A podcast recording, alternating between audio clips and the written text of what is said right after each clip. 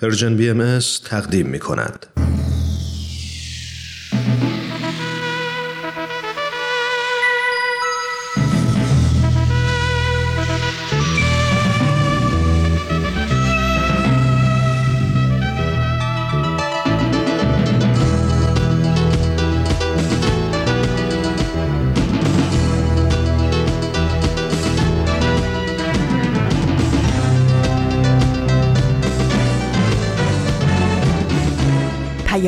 دوست.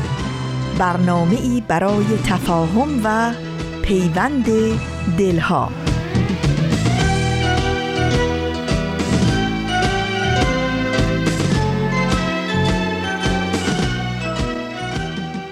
در چند قدمی رسیدن به انتهای مرداد ماه و آغاز آخرین ماه فصل تابستان دوباره شنبه از راه رسید. از راه رسیدن شنبه یعنی از راه رسیدن فرصتی کوتاه اما ارزشمند برای بودن من و شما در کنار هم. یک معانست شنیداری سوار بر امواج پرمهر رادیو پیام دوست. همراهان عزیز و با وفا سلام خوش آمدین صفا آوردین. قدم شما به روی چشم. بهمن یزدانی هستم و میزبانی شما عزیزان رو به عهده دارم در تقدیم برنامه هایی که Persian BMS برای امروز تهیه و تدارک دیده و قراره تقدیمتون کنه.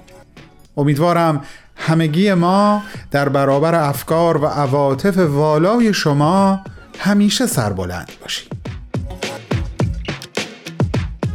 امروز 28 مرداد ماه از سال 1402 خورشیدی هست و 19 August از سال 2023 میلادی. من هم بابت شنبه هفته قبل و هم بابت این شنبه از یک جهت خیلی خوشحالم. چون با دو مناسبت بین المللی مقارن شد این دوتا شنبه. شنبه قبل حتما خاطرتون هست که روز بین المللی جوانان بود و امروز روز بین المللی انسان دوستی هست. خب طبیعیه که در طول هفته گذشته داشتم به این فکر می‌کردم که امروز در ارتباط با این مناسبت چه حرفهایی را از دلم با دلهاتون در میون بذارم. احساس کردم نامی که برای امروز انتخاب شده از دو واژه انسان و دوستی تشکیل شده که هر کدوم از این واژه ها می‌تونن و باید معنای عمیق و تکامل یافته ای برای ما داشته باشن. تکامل یافته از این جهت که چه بسا معنی این واژه ها نسبت به زمانهای قبل در مقایسه با نسلهای قبل تغییر کرده و ما باید بر اساس باز تعریف این واژه ها روی کرد و عمل کردی متفاوت در برابرشون داشته باشیم. این شد که تصمیم گرفتم از این زاویه به مسئله نگاه بکنم و با هم از این منظر به این مفهوم یا مفاهیم نگاه کنیم. امروز با فرازی دیگه از کلمات مکنونه اثر حضرت بهاءالله و همچنین قسمت‌های دیگه از برنامه سخنرانی و معماران صلح همراهتون هستم.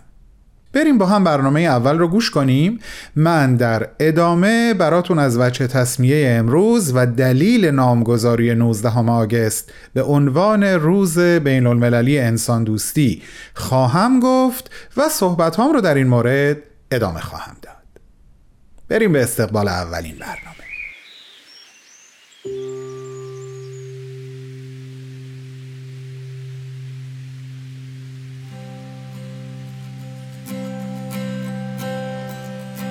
ای دوست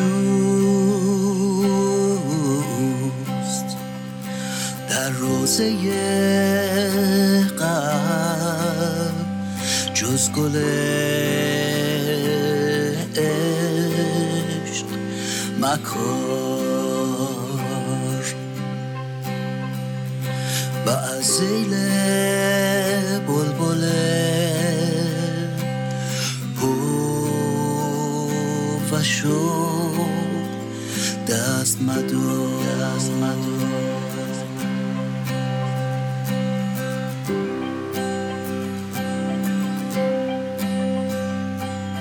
صاحبت ابرار را غنیمت دان و از مرافقت اشرار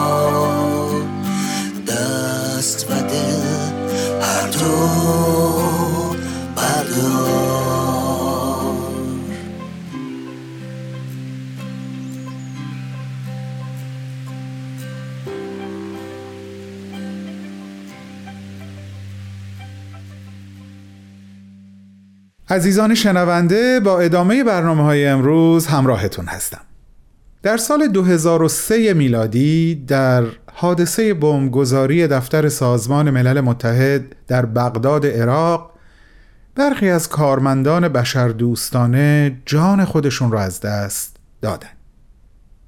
به همین علت مجمع عمومی سازمان ملل در طی قطعنامه ای روز 19 آگست هر سال رو با نام روز بین المللی انسان دوستی نامگذاری کرد. از سال 2003 میلادی به بعد همه ساله این روز در سراسر جهان برگزار میشه و از خدمات کارمندان بخش انسان دوستانه تجلیل به عمل میاد.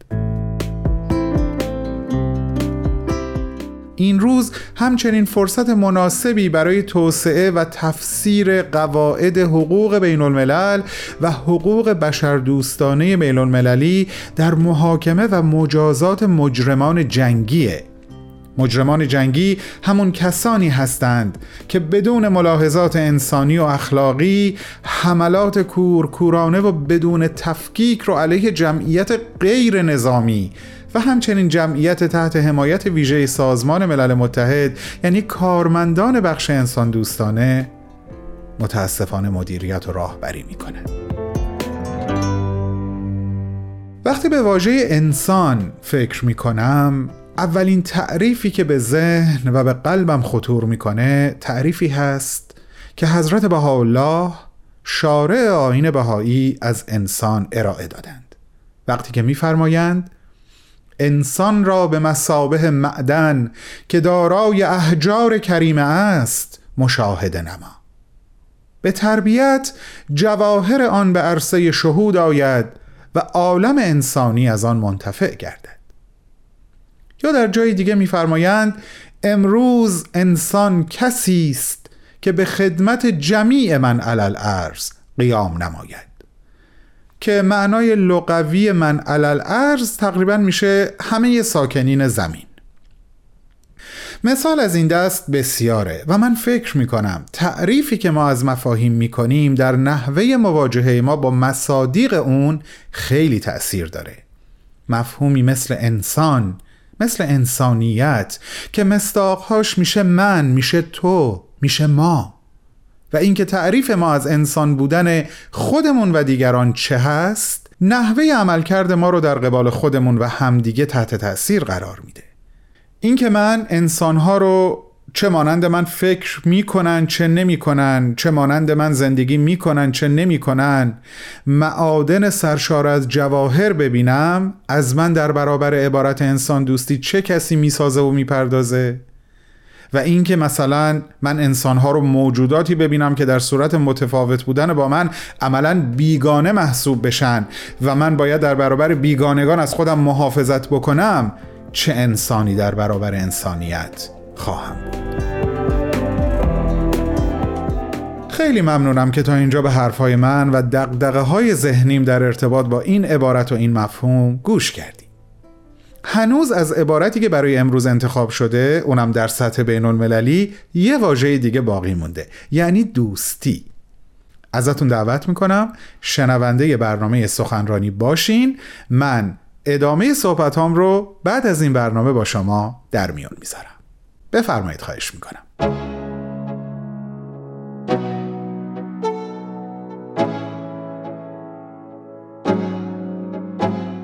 دوستان گرامی علاقمندان به برنامه سخنرانی امروز با دومین قسمت از گفتگوی خانم نوشین آگاهی با آقای دکتر بهروز ثابت با شما همراه هستم. این گفتگو در سی و دومین کنفرانس سالانه انجمن دوستداران فرهنگ ایرانی در سپتامبر 2022 میلادی انجام شده تحت عنوان بشر در آستانه بلوغ جمعی تلفیق تحولات روحانی و بازسازی اجتماعی. آقای دکتر بهروز ثابت محققی برجسته و استاد شناخته شده دانشگاه هستند همچنین مدیر و مشاور در زمینه های آموزش و فرهنگ بالغ بر 20 سال هست که در گفتمان تقاطع بین علم، دین و فرهنگ تحقیق و تعلیف کردند. هفته قبل اولین بخش از این گفتگو رو با هم شنیدیم و امروز و در این لحظه بخش دوم رو تقدیم می‌کنیم.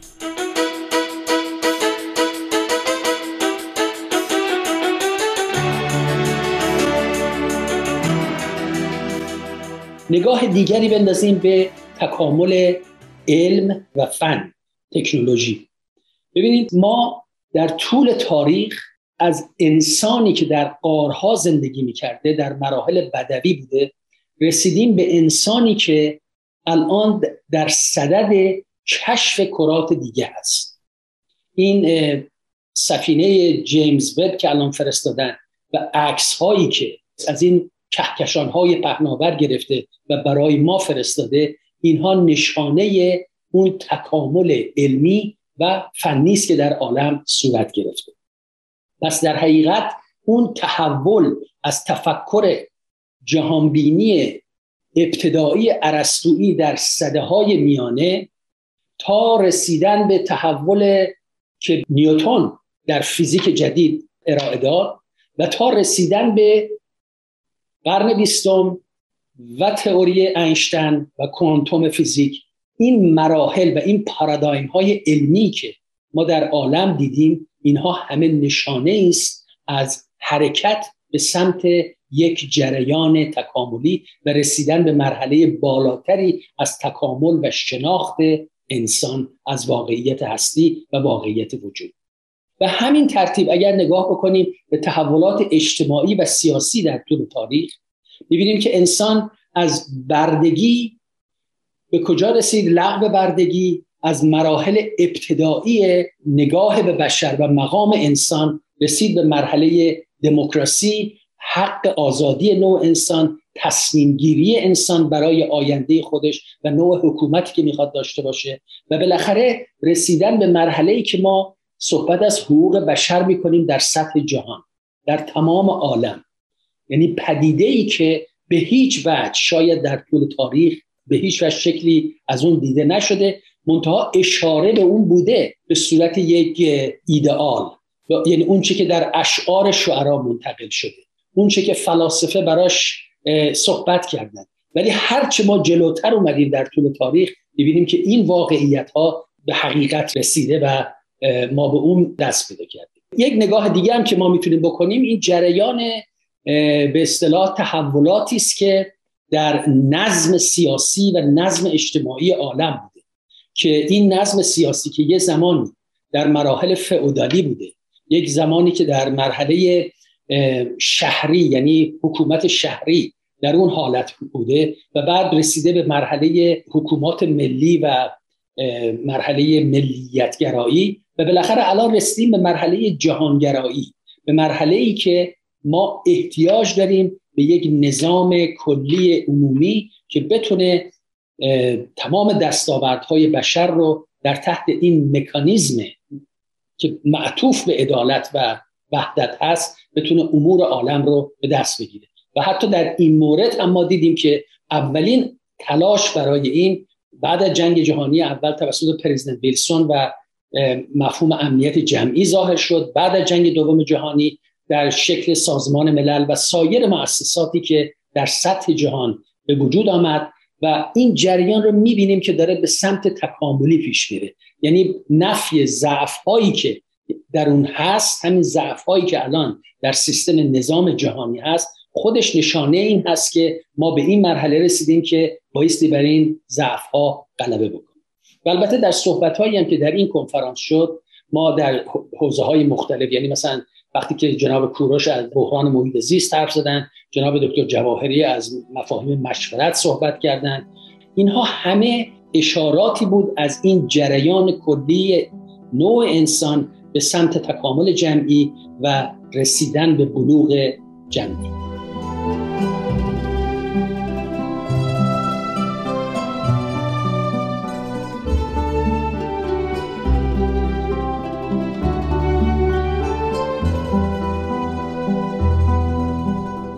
عزیزان شنونده شما به گزیده ای از صحبت‌های آقای دکتر بهروز ثابت گوش می‌کنین که در گفتگویی با خانم نوشین آگاهی در سی و دومین کنفرانس سالانه انجمن دوستداران فرهنگ ایرانی بیان کردند.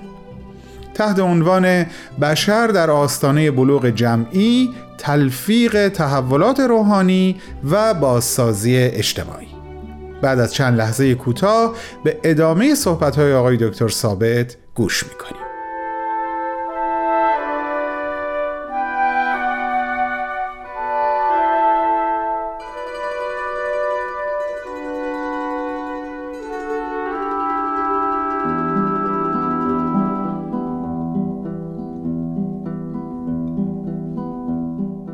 شما خیلی تصویر مثبتی از جهانی که درش زندگی می‌کنیم ترسیم کردید. اما شاید بسیاری از انسانها به خصوص با شاهده اونچه که در شبکه های اجتماعی در رسانه های عمومی برجسته میشه واقعا تصویر تاریکی از دنیای اطراف خودشون دارن. اونچه که برجسته میشه چالش های بزرگی است که پیش روی ماست. مثل چالش محیط زیست مثل تهدید واقعا جنگ یا در خطر بودن امنیت جمعی. تعبیر شما و تفسیر شما از این شرایط کنونی چی هست؟ ببینید ما به هیچ وجه منکر این واقعیت نیستیم که الان دنیا در یک مرحله بسیار حساسی قرار داره و در حقیقت یک نوع حالتی به وجود اومده که در سطح عالم که نتیجه بحرانهای عمیق اقتصادی، سیاسی و فرهنگی هست. اختلافات بین ممالک روز به روز بیشتر شده. همین الان که ما داریم صحبت این جریانات رو می‌کنیم در چند نقطه دنیا یا یک جنگ اساسی در حال وقوع هست و یا ترس از یک جنگ و خطرات احتمالی اون در نقاط دیگه رو به افزایش. به علاوه در درون کشورها اون اون چه که حتی زمانی اسباب وحدت ملی رو ایجاد می‌کرد دچار خدشه شده. یعنی نیروهای متضاد سیاسی به قدری در عقاید ایدئولوژیک خودشون پافشاری می‌کنن که اکنون ما در خود کشورها در خود نظامهای سیاسی ملی هم ما یک تفرقه شدیدی می‌بینیم که حتی بعضی ها اون رو اشاره می‌کنن که ممکنه به جنگ داخلی برسه. به حال دامنه مشکلات زیاد هست. مفهوم محیط زیست یکی از خطراتی است که الان همونطور که در صحبت این جلسه بهش اشاره شد محیط زیست الان در خطره. یعنی آلودگی محیط زیست آلودگی هوا خاک زمین آب اینها همه خطراتی است که بشریت رو تهدید می‌کنه.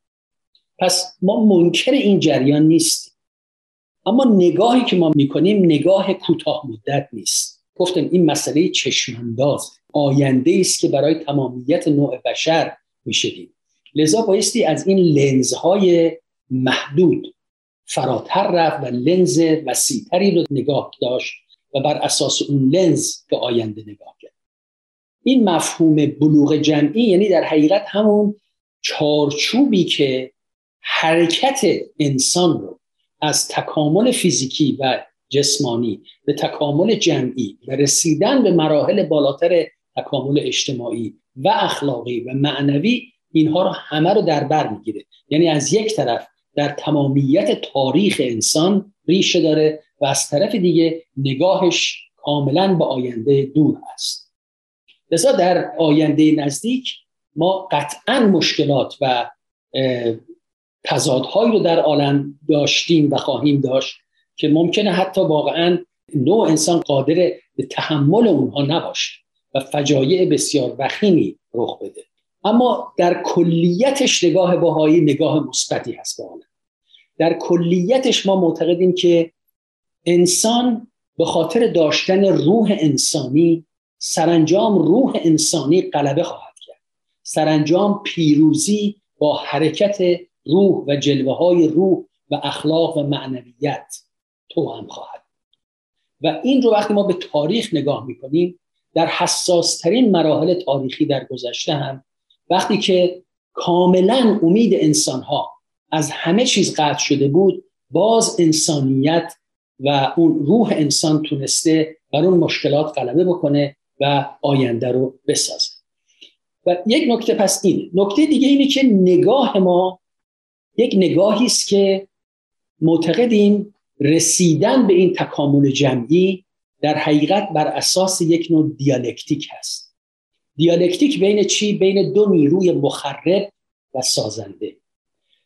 دیالکتیک میان شکست و پیروزی میان فروپاشی و بازسازی. و این دیالکتیک در حقیقت دیالکتیکی است که از وجود از هستی مایه می‌گیره. یعنی در حقیقت دیالکتیکی است که بین مرگ و زندگی در جریان و انسانها همواره این رو تجربه می‌کنن حتی در طبیعت ما این رو تجربه می‌کنیم. وقتی که یک دانه ای کاشته میشه تبدیل شدن اون به ساقه در حقیقت نفی اون دانه است و اینکه می‌خواد به مراحل بالاتری برسه.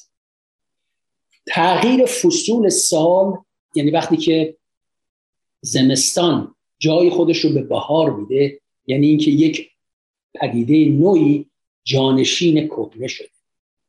و ما معتقدیم که همین جریان دیالکتیک در روابط انسانی و در جوامع انسانی هم حاکم هست یعنی جوامع انسانی هم بایستی مطابق قوانین نو شدن تازه شدن به سمت مراحل بالاتر حرکت بکنه یعنی در حقیقت این یک روند جاویدان تغییر و تحوله که داره به سمت مراحل بالاتری از تکامل پیش میره. در این جریان همطور گفتیم البته مشکلات هست مرگ هست تخریب هست شکست هست. اما اینها یعنی این مرگ نفی زندگیه اما اشاره داره به یک بقای بالاتر. در آین بهایی مثل اون که در بسیاری از ادیان و حتی در عرفانهای ادیان قبل هم حضور داره این مرگ جسمانی مرحله است برای رسیدن به یک بقای بالاتر رسیدن به مرحله بالاتر. پس در حقیقت این مفهوم دیالکتیک که با یک نوع اثبات شروع میشه بعد نفی اثبات و بعد نفی نفی. یعنی همون سه مرحله تز آنتیتز و سنتز. این در حقیقت حرکتی است که ما در هستی در وجود می‌بینیم. و این مورد تاکید دیدگاه بهایی مورد تایید اندیشه بهایی قرار گرفته. و نه تنها اون بلکه اندیشه بهایی. رابطه حرکت تاریخی انسان رو با ظهورات ادیان به هم پیوند داده به صورت یک رابطه دیالکتیک.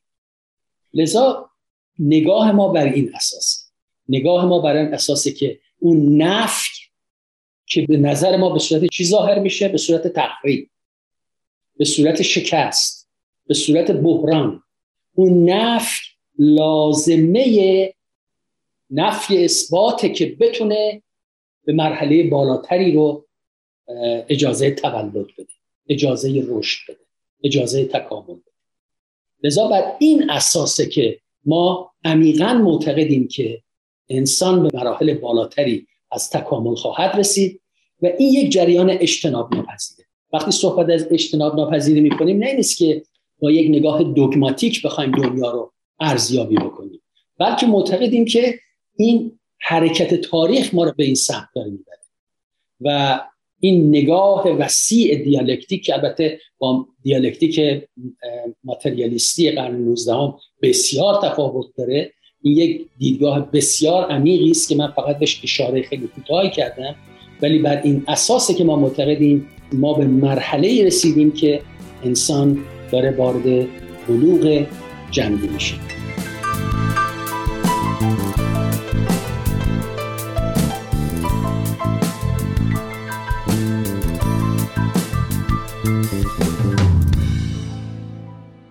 همراهان گرامی این بود دومین بخش از صحبت‌های آقای دکتر بهروز ثابت در گفتگو با سرکار خانم نوشین آگاهی در سی و دومین کنفرانس سالانه انجمن دوستداران فرهنگ ایرانی در سپتامبر 2022 تحت عنوان بشر در آستانه بلوغ جمعی تلفیق تحولات روحانی و بازسازی اجتماعی. عزیزانی که مایل هستید صحبت کامل آقای دکتر ثابت رو گوش کنین می‌تونین لینک این سخنرانی رو در وبسایت ما یعنی www.persianbms.org پیدا کنید. از همگی شما عزیزان دعوت می‌کنم شنبه هفته بعد با ما همراه باشید برای شنیدن سومین بخش از صحبتهای ایشون. با سپاس و با بهترین آرزوها نگفتمت نگفتمت. نگفتمت.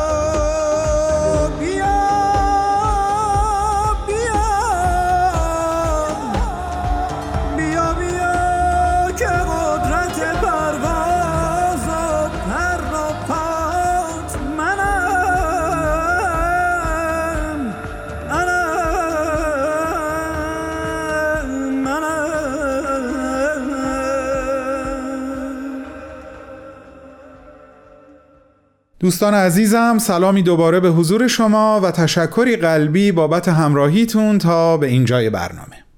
فرصت کوتاهی در اختیار دارم و می‌خوام احساس قلبی و شخصی خودم رو در ارتباط با دوستی، مهر و مهر ورزیدن با شما به اشتراک بذارم. همین اول کار بدون مقدمه می‌خوام بگم این کار یعنی دوست داشتن و مهر ورزیدن یکی از سخت ترین کارهای دنیاست. شاید روشن کردن شعله مهر در قلب اونقدرها کار سختی نباشه. اما روشن نگه داشتنش حقیقتا کار سختیه. الان منبعش دقیقا خاطرم نیست اما در ارتباط با دوست داشتن آدم ها و ندیدن عیوبشون جایی از بیانات حضرت عبدالبها اینطور خوندم که اگر جایی عیبی از کسی می‌بینین به خودتون نهیب بزنید و بگید اگر من اینجا نبودم این عیب رو نمی‌دیدم. این بیان در لایه اول معنا به نظر من خطاپوش بودن رو به ما آموزش میده. اما یه برداشت شخصی دیگه هم دارم که تأکید می‌کنم فقط برداشت شخصی منه نه چیزی بیشتر.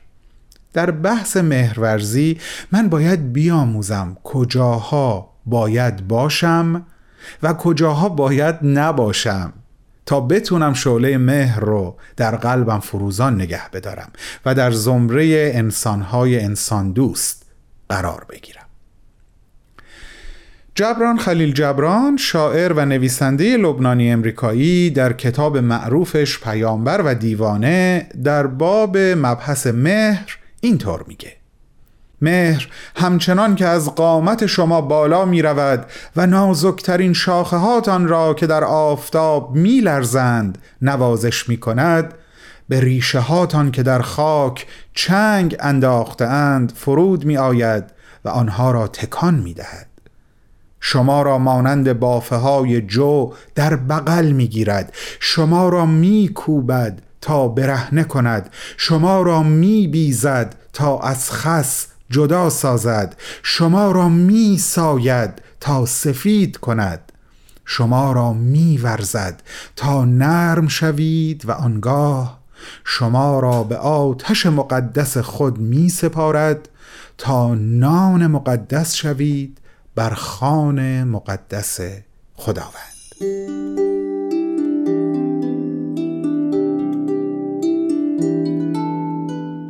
تا نظر و احساس شما در ارتباط با انسان دوستی و انسان دوستی چه باشد؟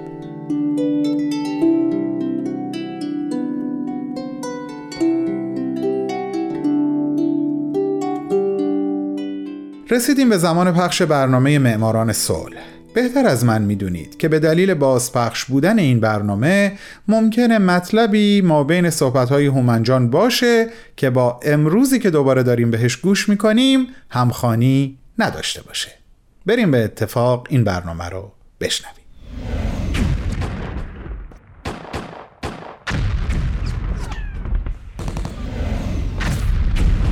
معماران صلح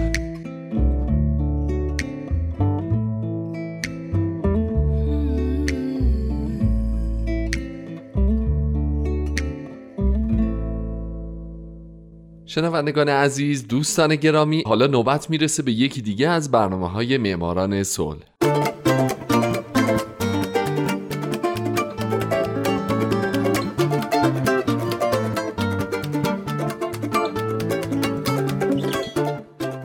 درود به شما فارسی زبانان ساکن این دهکده جهانی.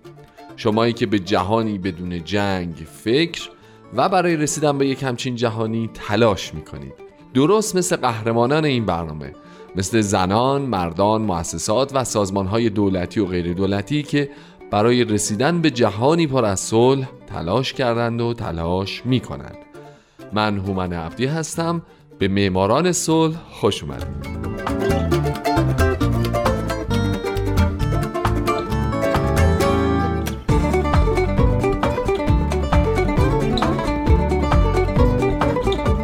این هفته سال 2001 سازمان ملل متحد.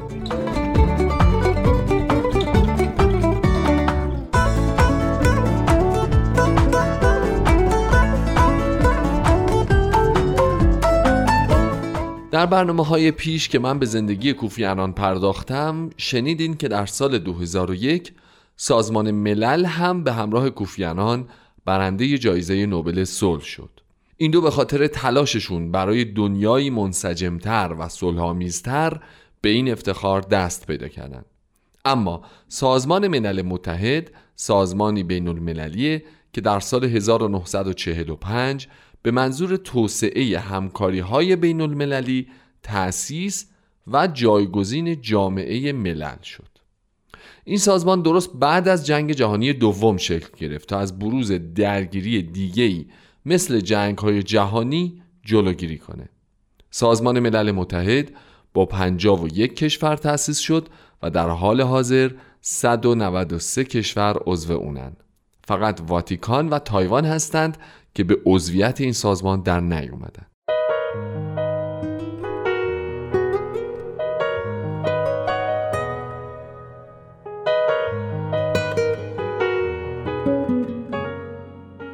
اصطلاح ملل متحد در ادبیات سیاسی جهان اولین بار توسط فرانکلین روزولت رئیس جمهور آمریکا در جریان جنگ جهانی دوم برای اشاره به متفقین به کار برده شد.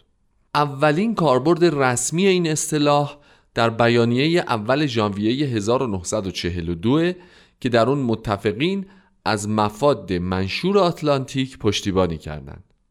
منشور آتلانتیک نام بیانیه مشترکیه که چرچیل و روزولت بعد از مذاکرات سری که در کشتی نیروی دریایی آمریکا به نام آگوستا انجام دادن در اوت 1941 منتشر کردند. منشوری که کمی بعد در کنفرانس متفقین با شرکت کشورهای بلژیک، چکسلواکی، یونان، لوکزامبورگ، هلند، شوروی، یوگسلاوی و دولت آزاد فرانسه به تصویب رسید. خلاصه این پیمان اینه که با هم جنگ نکنن، به فکر گسترش مرزاشون نباشن و حامی و یاور شکست خوردگان در جنگ باشن و اونا رو از نظر اقتصادی و فرهنگی و خلاصه همه جوره پشتیبانی بکنن.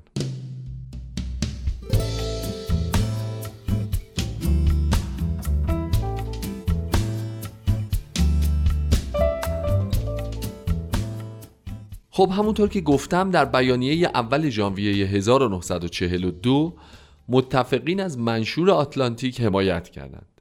در این روز روزولت، چرچیل، لیتوینوف، نیویسونگ به ترتیب از آمریکا، بریتانیا، شوروی و چین سند کوتاهی رو امضا کردند که بعداً به عنوان اعلامیه سازمان ملل شناخته شد و روز بعد از اون نمایندگان 22 کشور دیگه هم اونو امضا کردند.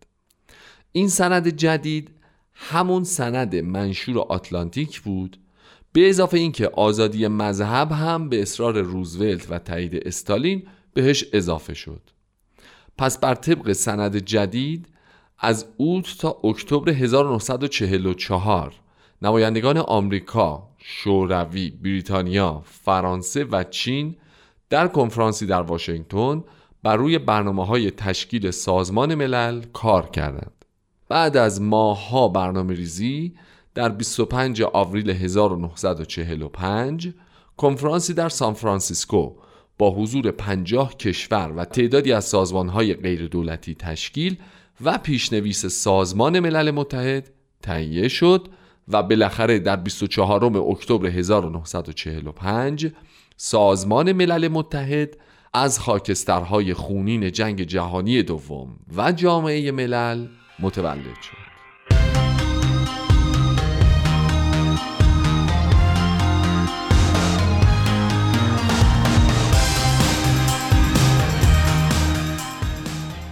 بر طبق قوانین سازمان ملل متحد عضویت در این سازمان برای تمام کشورهای صلح دوستی که تعهدات مندرج در منشور سازمان رو بپذیرند و قادر و مایل به انجام این تعهدات باشند آزاده. و همچنین اجازه عضویت هر کشور در سازمان ملل با توصیه شورای امنیت و تصمیم مجمع عمومی صادر خواهد شد.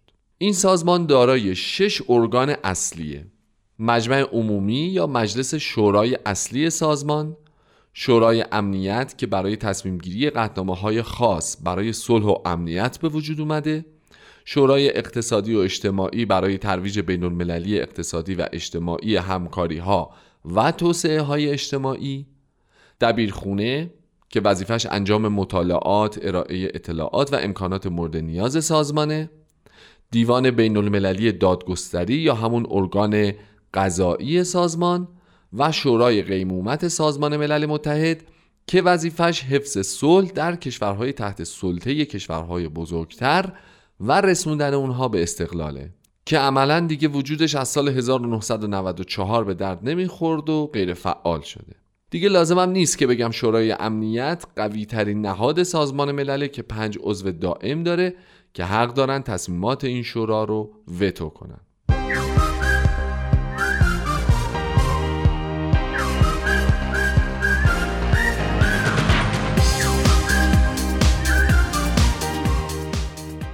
بعد از تشکیل سازمان ملل متحد یکی از دو برنده جایزه نوبل صلح سال 2001 میلادی مجمع عمومی نیویورک رو برای استقرار سازمان برگزید و ساختمانهای سازمان ملل در ژنو، وین و نایروبی هم به عنوان قلمرو بین المللی تعیین شدند.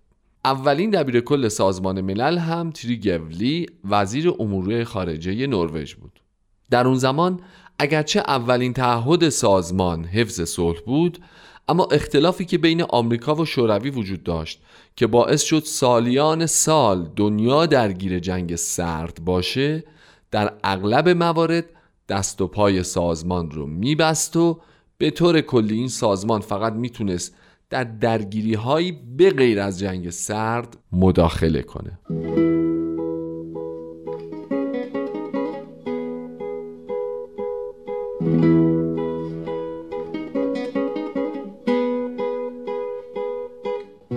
در زمان جنگ سرد سازمان ملل متحد به طور مداوم بین دو قطب بزرگ اون زمان جهان گیر می‌کرد و هر کدومشون می‌خواستن از این سازمان استفاده کنن تا به منافعشون در جهان برسن. همچنین در این دوران با گسترش استقلال طلبی ها در دهه 1960 سازمان ملل با عضویت کشورهای تازه استقلال یافته مواجه شد. تنها در سال 1960 17 دولت جدید به سازمان ملل پیوستند که 16 تاشون از آفریقا بودند. همچنین در زمان جنگ سرد و کشمکش دو قدرت بزرگ اون زمان جهان در سال 1975 گروهی متشکل از اتحاد جماهیر شوروی و کشورهای جهان سوم مصوبه ای رو بر علیه آمریکا و اسرائیل منتشر ساختند. مبنی بر اینکه اسرائیل نجات پرسته این مصوبه در سال 1991 یعنی مدت کوتاهی پس از پایان جنگ سرد لغو شد در این دوران با افزایش حضور کشورهای جهان سوم و شکست مداخلات ایالات متحده در درگیری های خاورمیانه، ویتنام و کشمیر، سازمان ملل به طور وسیعی توجه خودش رو به اهداف دیگه‌ای مثل توسعه اقتصادی و تبادلات فرهنگی معطوف کرد. بودجه این سازمان در دهه 1970 در زمینه توسعه اجتماعی و اقتصادی به مراتب بیشتر از بودجه حفظ صلح بود.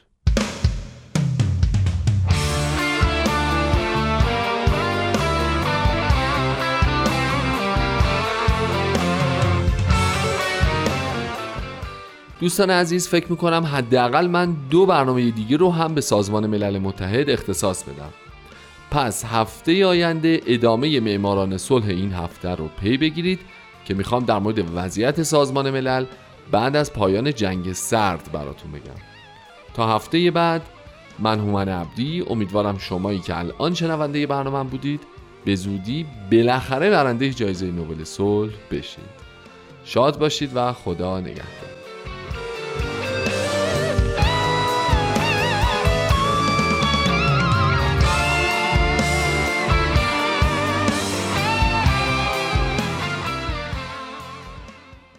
بیدار شدن در سهرگاهان با دلی آماده پرواز و به جا آوردن سپاس یک روز دیگر برای مهرورزی. آسودن به هنگام نیم روز و فرو شدن در خلصه مهر. بازگشتن با سپاس به خانه در پسینگاهان و آنگاه به خواب رفتن با دعایی در دل برای کسانی که دوستشان می‌دارید با نقمه ستایشی. بر لب.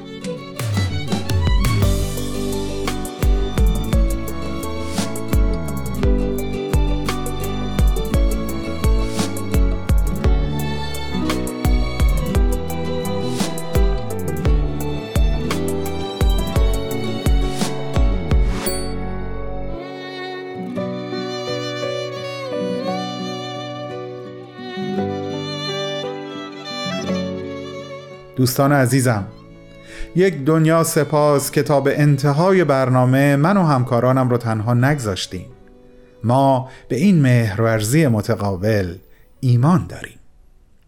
بخشی دیگه از جملات خلیل جبران عزیز رو در ارتباط با مهر و مهرورزی براتون خوندم و اون رو حسن خاتمه صحبت برای امروز در نظر گرفتم. امیدوارم همه ما در روز بین المللی انسان دوستی به واکاوی تعاریفی که از این عبارت و واجه های تشکیل دهندش در ذهن و قلب داریم بپردازیم و هر جا که نیازش رو دیدیم شجاعانه دست به باز تعریف بزنیم. باز تعریفی که می‌تونه بر روی عملکرد ما تأثیری ژرف بگذاره. عملکرد ما در برابر انسان در برابر انسانیت. همگی شما رو به خداوندی میسپارم که ما انسانها رو به عنوان مظهر جمیع اسمها و صفتهای خودش خلق کرد.